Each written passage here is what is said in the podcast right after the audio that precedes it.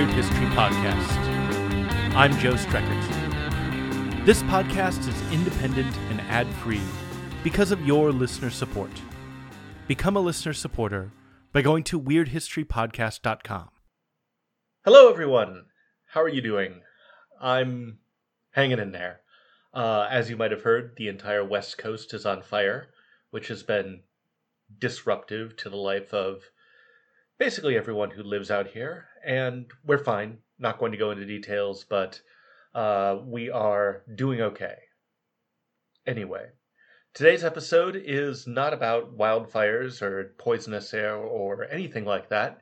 It is about tennis. I talked to Sasha Abramsky. He's a journalist and writer who wrote a book about perhaps the first ever female sports star, at least in like the modern Western world, uh, Lottie Dod. She was a tennis prodigy. She also played a bunch of other sports later in life, and we talked about tennis, the game of tennis, how it was played, and also what it meant to be a celebrity at the end of the 1800s and early 1900s, way before anything like what we think of as modern media.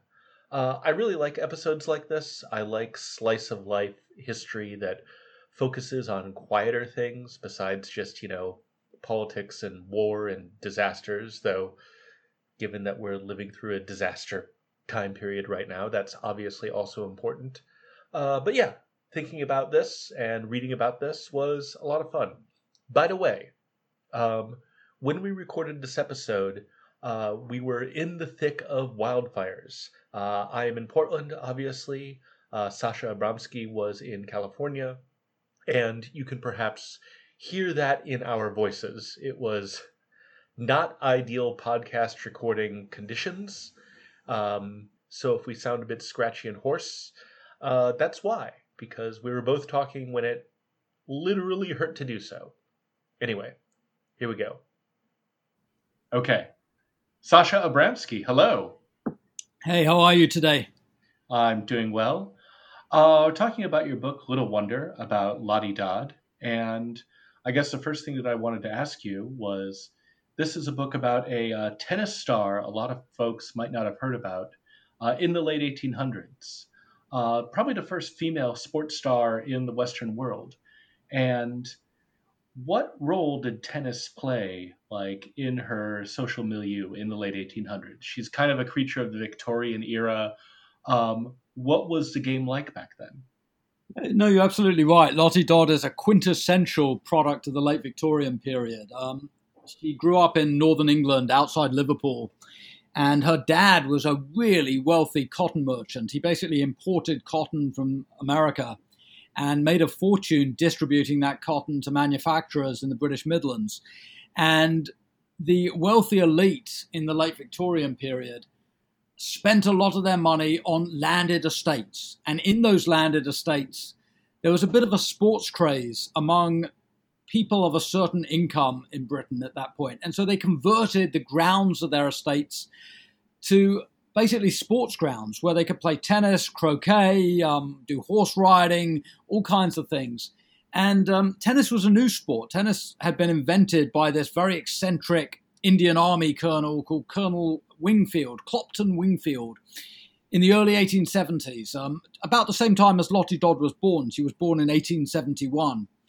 And it became a fad. It became this sort of real sensation, maybe sort of the equivalent in the last few years, maybe Pokemon, where suddenly this thing comes along. And, you know, all the kids are going Pokemon hunting. And a few years back, it was sort of the same with tennis in the 1870s. If you were a middle class or an upper middle class person in the 1870s and 80s, pretty good chance that you were playing tennis. And that went for whether you were a boy or a girl. It was one of the few sports that girls had sort of equal access to. And so that's where Lottie Dod came from. And you said she was a tennis star. She absolutely was. She won Wimbledon five times in a row, and she was 15 when she first won Wimbledon. But the thing that really intrigued me, the more I learned about her, the more I realized she was a sporting polymath. She was a tennis champion, but she was also a golf champion. She was also one of the best female mountaineers on earth. She was a champion ice skater, a tobogganist. She won an archery medal in the London Olympics in 1908. So, pretty much any sport this woman turned her hand to, she became a, a champion at. And it absolutely fascinated me, that story. Yeah, so one of the impressions I got when I was uh, reading your book is that uh, you mention only in passing that it was kind of socially unacceptable for people of a certain standing or social class to have a job or go to work every day. So sports seemed like something to do, something to fill your time. You would need that fad to uh, as something that you woke up and did every day because it was do you think it was maybe unseemly for somebody of that social standing to go to an office? Is I that fair to say? The, the, sense I have of her parents is that they had done an awful lot to convert themselves into part of the British elite. And they neither of them were aristocrats. They didn't have a title behind their name. They didn't have any sort of lineage of aristocracy. What they had was a lot of new money and they used that money to buy status. And one of the ways they bought status was through leisure. And so they had four kids. Um, uh, Lottie's parents had four kids. There was an older daughter called Anne, and there were two boys, William and Anthony. There was also a third boy called Philip, but he died when he was an infant. And then there was Lottie Dod. And all four of the children were homeschooled. They had governesses and tutors who were hired so that at their estate, Edgeworth Estate, they could learn not just English and math, but they learned music, they learned art. They, they were given a very cultured upbringing. But they also were all four of them fanatical sports figures, fanatical athletes. And they, they, they had different things that they were good at. But all four of them were absolutely fanatical in their pursuit of not just athletic conquest, but adventure. And the fact that they all were independently wealthy, um, Lottie's father died when she was still a child and he left all of the children enough money so that they wouldn't have to work. And so they went through their, certainly their early adulthood, but they went through much of their lives with enough money that they could basically do whatever they wanted and dance to their own tune. And they did. They, they were all quite eccentric. They didn't really settle down in a conventional way. And they did dance to their own tune. Um, they ended up with a lot less money. After World War One, I, I think a lot of their investments headed south and they sort of stayed very precariously middle class, but I think at least in part it was an illusion. But none of them felt compelled to take on a paid salary job. And I think it liberated them. It, it allowed them to sort of become part of that category of very eccentric late Victorian, early 20th century adventurers. And I'd include in that people like Ernest Shackleton, who kept going off to the South Pole, or some of the early efforts by George Mallory and others to climb Mount Everest. The, these were people who lived by adventure. And Lottie Dod, in particular, was very much a part of that social milieu. Yeah, that's the impression I was getting. Like, you uh, compare her to Nellie Bly several times during the book, and that resonated. Somebody who, you know, just had the time and means and inclination to go around the world because it was something to do, which, I mean, frankly, sounds great. I would I would love to be able to like live that kind of lifestyle. Uh, but you mentioned she meant she wins Wimbledon five times. What is her what is her path to Wimbledon? How does she get there, and how is she received when she does get there? Well, her path to Wimbledon is when she's about 11 years old in 1882, 1883 her older sister Anne, who she played a lot of tennis with, they had um, three or four tennis courts on Edgeworth Estate, and they played tennis all the time. And their friends and their relatives would come over and play tennis. And by the early 1880s, there's an embryonic tennis circuit. It's nothing like the multi-million dollar international tennis circuit of today, but there are tennis tournaments all over the British Isles. And Anne starts taking her baby sister Lottie on the tennis tour. And Lottie, at the age of 11, starts winning tournaments and she starts beating grown women who are 10, 15 years older than her. And the press takes notice because there was a really vibrant sports journalism culture in Victorian England. And Fleet Street loved sports figures. And by the time Lottie Dod was 12 or 13, a lot of articles were being written about her. And she was given a nickname, and her nickname was the Little Wonder because she was this preternaturally gifted tennis player. And so the little wonder comes to Wimbledon in 1887 when she's 15 years old, and she demolishes her opponents. There aren't that many of them. It's not like today where you have 128 players in the main draw. Far few players. But Lottie Dod immediately rips through the competition, and at the age of 15 years, 200 and something days, she wins her first Wimbledon. And she comes back the following year in 1888 and she wins it again. And then I think her mum basically says to her, time to take some time off. And her mum is a little bit of a sort of intimidating, domineering figure. And Lottie Dod takes an enforced leave of absence from tennis for two years. And she comes back in the early 1890s. And she's still a teenager. She's still only 19. But she wins it again. And then she wins it again. And then she wins it again. So by the time she's 21 years old, she's won Wimbledon five times, and not not only has she won Wimbledon, she's won every other tournament she enters. She she never loses.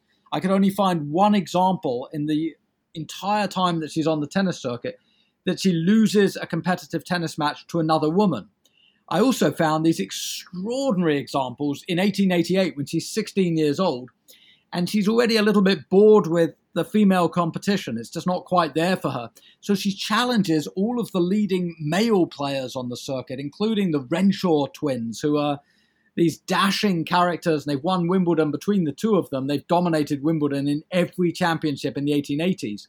And in 1888, she challenges um, William and Ernest Renshaw plus a couple others, and she beats most of the male players that she challenges that summer when she's 16 years old.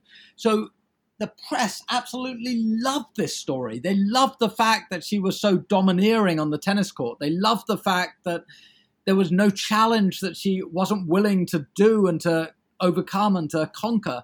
And she becomes a real sensation. I mean, the, the equivalent today would be someone like Megan Rapinoe. She becomes a real sporting and celebrity sensation in the 1880s and 1890s.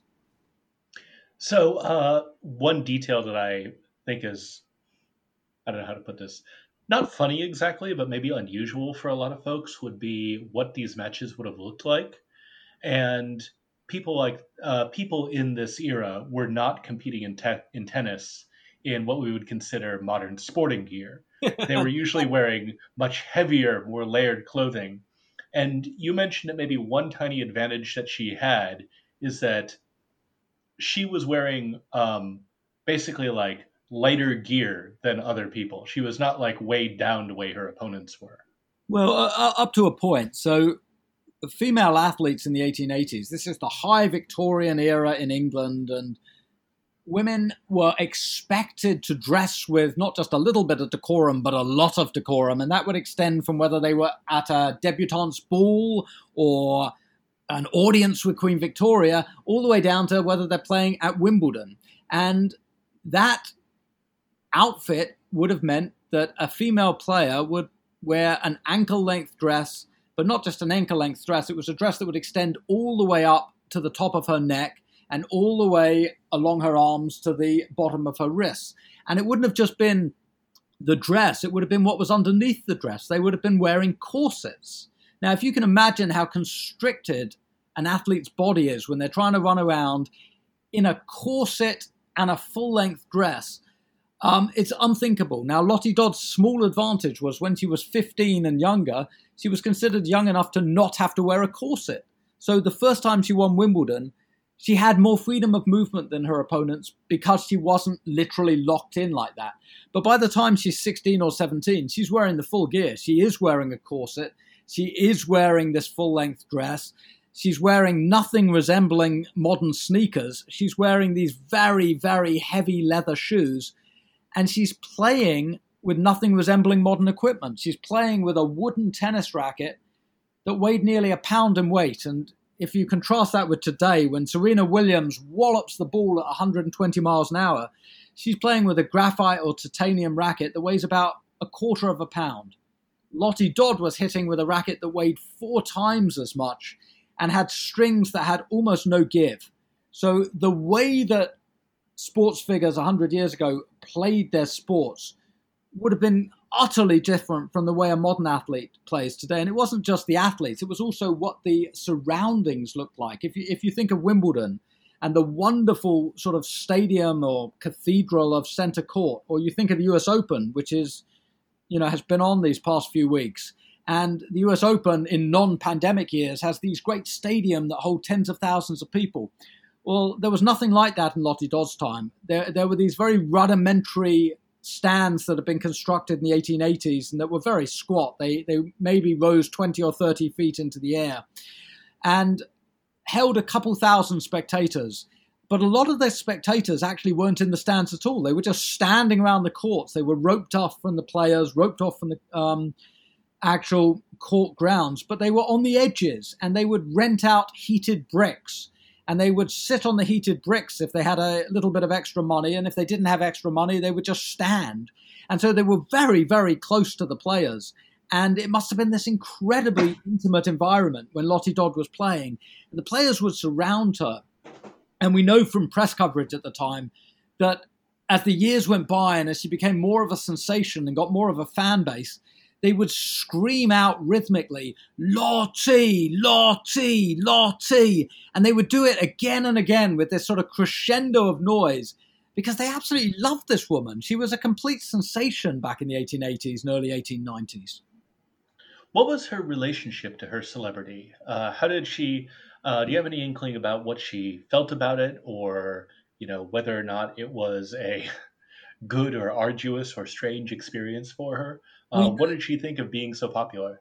I know she did not like her nickname. She didn't like her nickname. Her real name was Charlotte Dod, and it was her family that called her Lottie. And um, every so often, she would give a an interview, and she'd sort of rather sniffily say, "Well, you know, I loathe the name Lottie.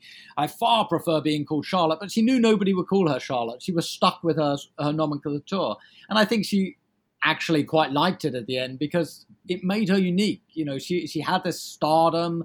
She was followed by people all over the world. She was written about in society journals and profiled in all the big newspapers, uh, not just in England, but certainly in the United States too. But if you go into the archives, you can find references to Lottie Dod appearing in newspapers all over the place. And I think she had a very ambivalent relationship to that stardom. She certainly didn't shy away from it. She knew how to use the media. And this was not in an age of professional sports. It wasn't like she needed to use the media to get lots of endorsements or lots of money. It was never about the money. She, she, she never made any money from playing sports. But I think she quite liked being the center of attention. But she also, and this is probably similar to how many Hollywood stars are today or many sports stars are today, she also liked being able to get away from it. And I think she was at her freest when she was overseas. So she would spend the winters in the 1890s in a place called St. Moritz, which was where a lot of the society elites from Europe and from the Americas would winter and they would play in the snow. There was no skiing yet then, but they would toboggan and they would ice skate and they would mountaineer and they would explore glaciers. And Lottie Dod loved doing that. And she was very much a part of that society elite in the 1890s. But she also liked the anonymity that it allowed her to get away a little bit. And there were newspapers out in St. Moritz that did follow her. There were expatriate publications and so on but it wasn't anywhere near as all encompassing as when she was in England playing tennis or playing golf, when she really had no privacy at all.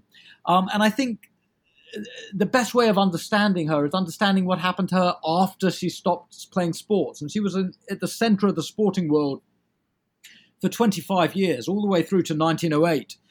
But when she retired from sport, she retired in her entirety. She took up singing, she took up piano playing, she volunteered as a nurse in World War One, and she completely avoided the spotlight.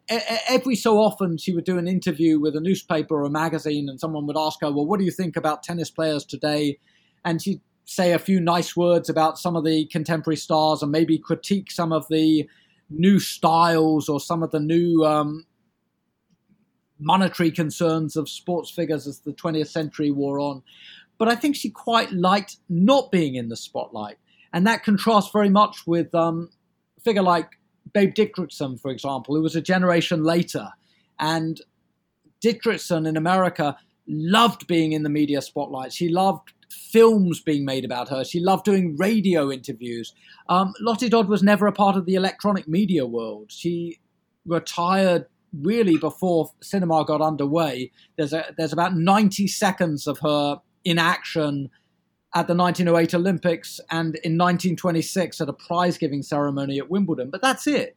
There's no films made about her, there are no surviving radio interviews. And I think the fact that she was around mainly before the onset of electronic media allowed her to sort of fade back into obscurity or anonymity and to become something of a footnote even in her own lifetime.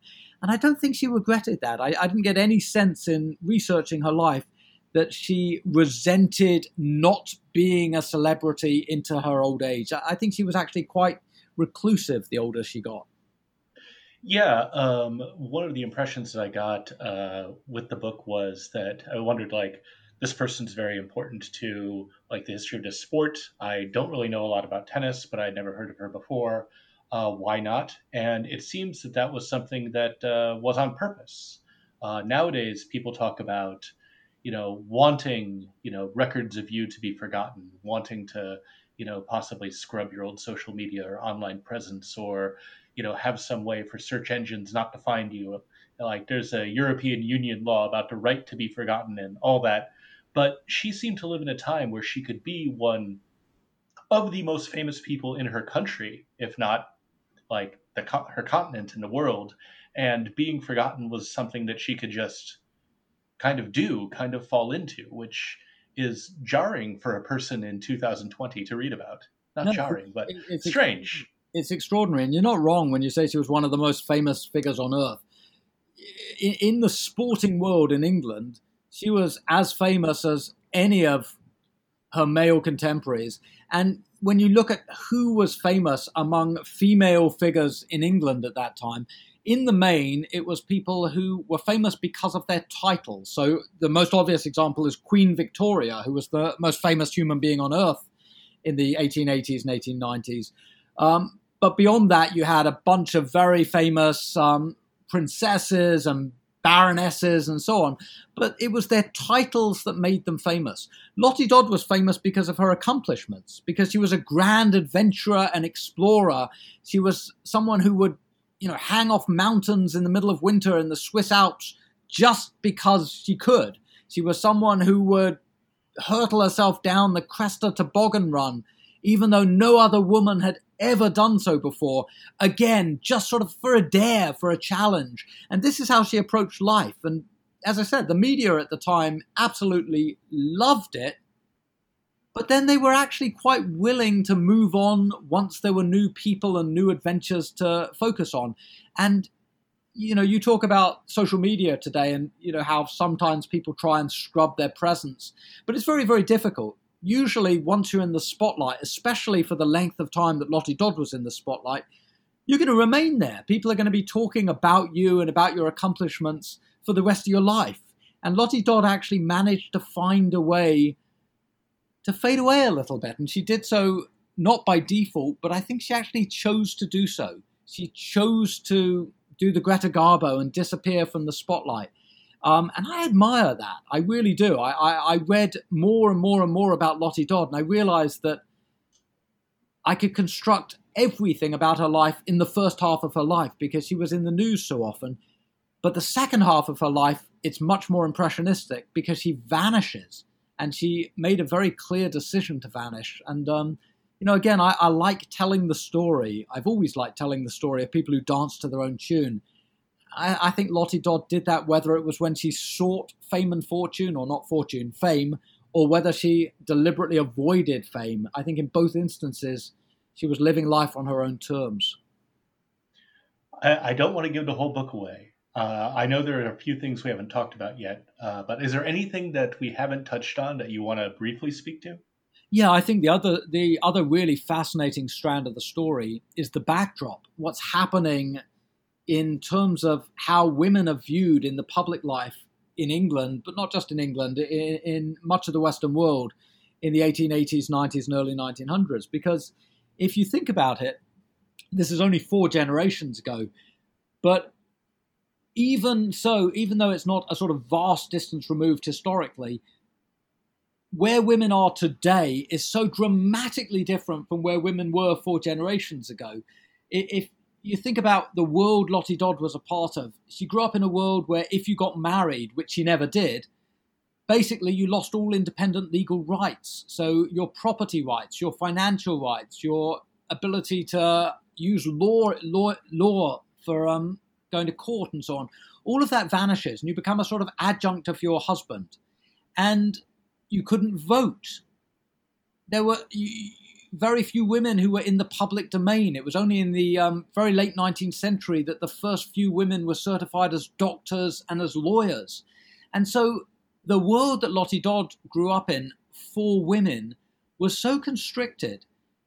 And she found a way to create her own world and create her own career. And the backdrop against which she does so is this vast period of social change. Uh, the suffragette movement is obviously the most obvious example, but it's not just the suffragette movement. You have the rise of the labor force, the labor movement. You have political turmoil in much of the Western world. And you have this fascinating historical backdrop at the end of which you see dramatic changes in the status of women.